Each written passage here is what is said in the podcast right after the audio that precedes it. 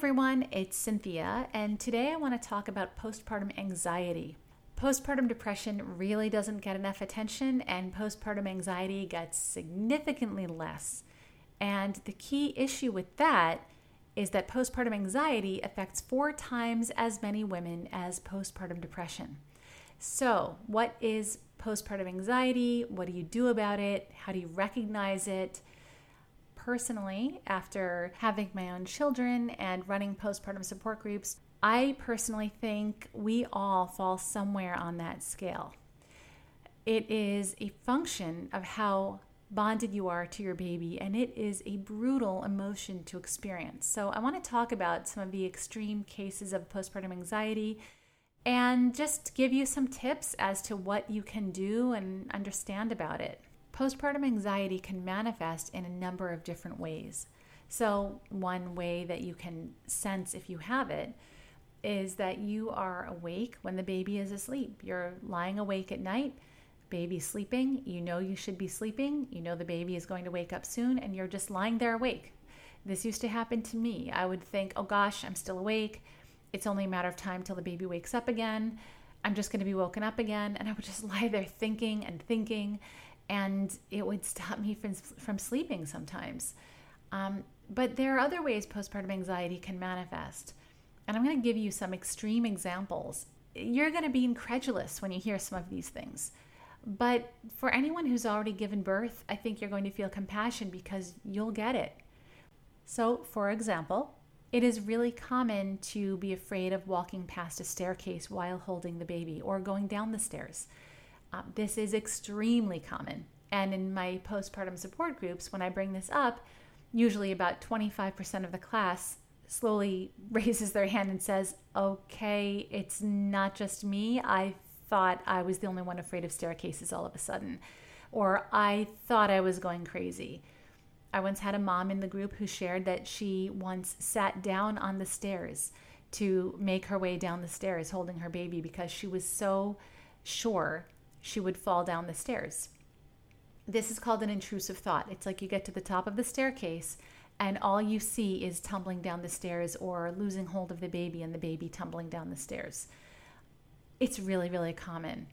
Um, but let's talk about some that are not so common because I just want to normalize this a little bit and just have you be gentle with yourself if you're suffering from any of this. And just to assure you, you are not going crazy, no matter how seemingly crazy your fears are. So, here are some real life examples of my own clients. One, there was a mom who came to our group and shared a fly got into the house, and she convinced herself the fly was going to somehow kill the baby. In her mind, the fly suddenly had some life threatening disease like malaria, and it was going to land on like the nipple of the bottle or something in the kitchen and leave some kind of bacterial deposit that would ultimately kill her baby. And she almost couldn't function until they knew the fly was out of the house, and it took a couple of days. Another example I had a mom take my class, a professor, PhD, does not matter. does not matter how much education you have, your background. She shared with her group. Uh, this was how she told her story. She said to everyone, Oh, so would everyone like to know why I was awake last night? I got in bed, the baby was asleep, got in bed next to my husband, and I realized I forgot to fill the tank with gasoline. And we were all listening, thinking, what's coming? What does that have to do with anything?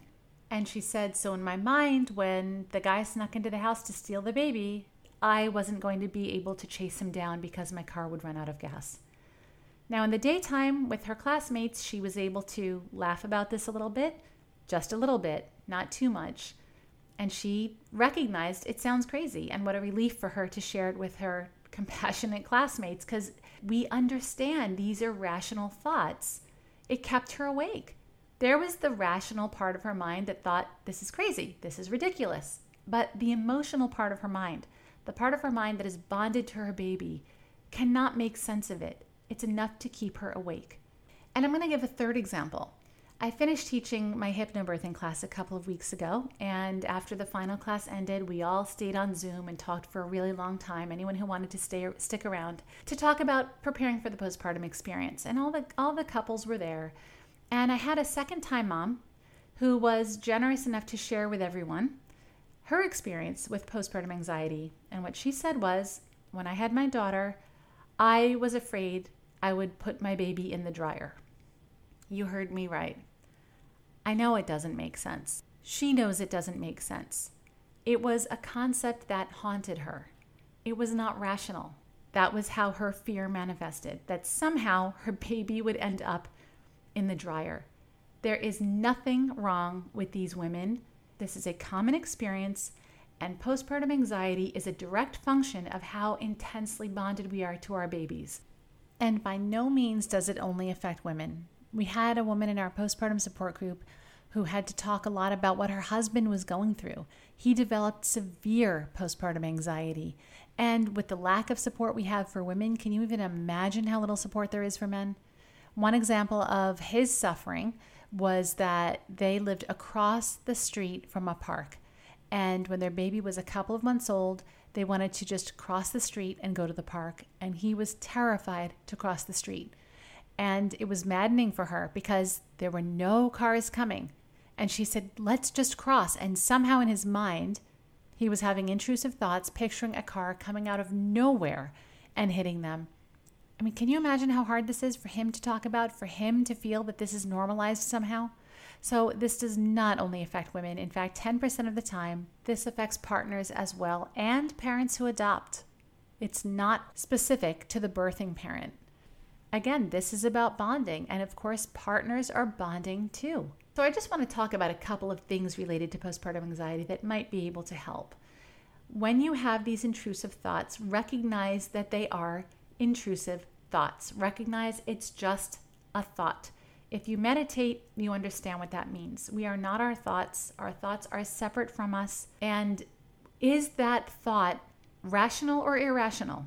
And be gentle with yourself. We're not asking this question in order to judge. But here's what I mean by that I'm sure if you've already had a baby, you will understand when I give this example. But if you're driving down the road, maybe on a highway, whatever, your baby's in the back, and you suddenly have that intrusive thought, oh my God, oh my God, I don't think I strapped in the baby in the back seat.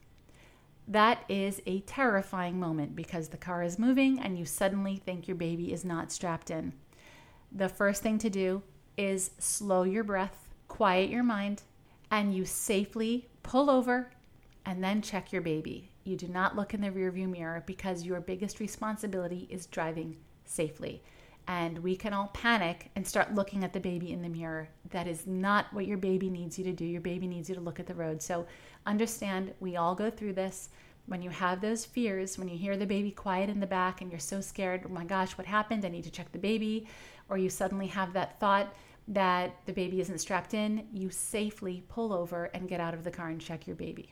And only you can control your thoughts and your mind. So you need to keep your cool, slow your breathing, and take care of things. Now, if you have intrusive thoughts and you're thinking, I'm going insane, I'm like, I'm afraid a fly is going to kill my baby, I'm afraid my baby is going to end up in a, in a dryer, tell yourself this is an intrusive thought. This is because I'm so bonded to my baby. And it's time to have some compassion toward yourself because you need support. You need compassion right? Because you're suffering with this anxiety. When I was getting trained in this, we were told in running support groups that the first thing you're looking for is there anyone in the room who doesn't notice her baby's needs? Is there ever a baby, let's say, strapped in a car seat, sitting by the mom's feet, and the baby wakes up and starts to cry? And is there ever a parent sitting there who doesn't notice the baby is crying? If that happens, things are really dire, things are urgent. That mother really can't be left alone. She needs 24 hour support if her suffering is so severe that she doesn't notice when her baby is crying or needs her. And that can happen. But the norm is for a mom to feel overwhelmed, anxiety, anger, maybe, resentment, stress, tearful, and if her baby cries, she picks up her baby and she might be holding that baby, feeding that baby, nursing that baby, changing the baby. And that mom might be feeling all of those emotions and the baby is fine. The baby is 100% because you're meeting the baby's needs. So now, what can we, the world around you, the society around you, what can we do to support you? that mom who is suffering from those painful emotions. And that's when it's time to get your whole tribe involved. Your partner needs to know what's going on and needs to have postpartum anxiety explained to him or her. Your family members, your close friends, even the pediatrician, anyone who plays a role in your life when you're postpartum, they need to understand what you're going through because if they don't understand, they could potentially say things that are not going to make you feel very supported. They might say something like, just stop worrying so much. Everything is fine. Just go to sleep. Or you're such a worrier. Or you're such a control freak. Ooh, that one really gets me when a when a when a mom is called a control freak. That is just not helpful. And that is only a result of your partner not being educated in this. It's really nobody's fault. It's just the society we live in is not educating anyone in these incredibly prevalent issues that are impacting so many parents. So, as I was saying, the first thing to do is understand this is because you're bonded to your baby. So, ultimately, that is a really good thing. The second thing is, are your baby's needs getting met? You don't have to be smiling at your baby all the time, cooing at your baby, loving every second of motherhood, but you do have to be meeting your baby's needs. And if that's not the case, it is time to have another adult make sure that you have full time support, no matter what the cost, no matter what is involved. Nothing is more important than your baby's physical health and your physical and emotional health. Nothing is more important. So, in very severe cases, the whole world around you has to stop and make sure you have 24 hour support, whatever that means. And again, that's only if it's at the point where the baby's needs are not being met. That's very rare. The next thing is to recognize this is not within your control. This is nothing you've done to cause. This just happens to some people. And what is at the root of all perinatal mood and anxiety disorders is isolation. It's natural to go through these uncomfortable emotions when we're isolated. This is the society we live in now. I mean, think about how women have been giving birth for all these millennia. And the people around that person, the family, the friends. I mean, if you couldn't nurse your baby, someone else was, was right there who could nurse your baby. It's time to understand that you and your partner need to make it your job for you or whoever's going to be home with that baby to find other parents to spend your time with. You make it your job to build community for those postpartum months. I want to leave you with one more thing postpartum anxiety is always temporary. It will get easier. You will feel normal again. You will feel like yourself again. But between now and when you do, how do we get this mother the friendship and support that she needs? Thanks for listening. This is just the beginning of a much grander topic that we're going to get into some more. But do share your questions and comments and stories with us at downtobirthshow.com or on Instagram at downtobirthshow. We're very easy to reach and we're very responsive. We do connect with listeners and we love to hear from you. And remember, no matter what you experience, this is normal, this is common. It doesn't mean you should have to suffer through it. What you need is friendship and connection. It's nothing you've done, it's always temporary. And ultimately, it is simply a result of how bonded you are to your baby. And that is a very good thing.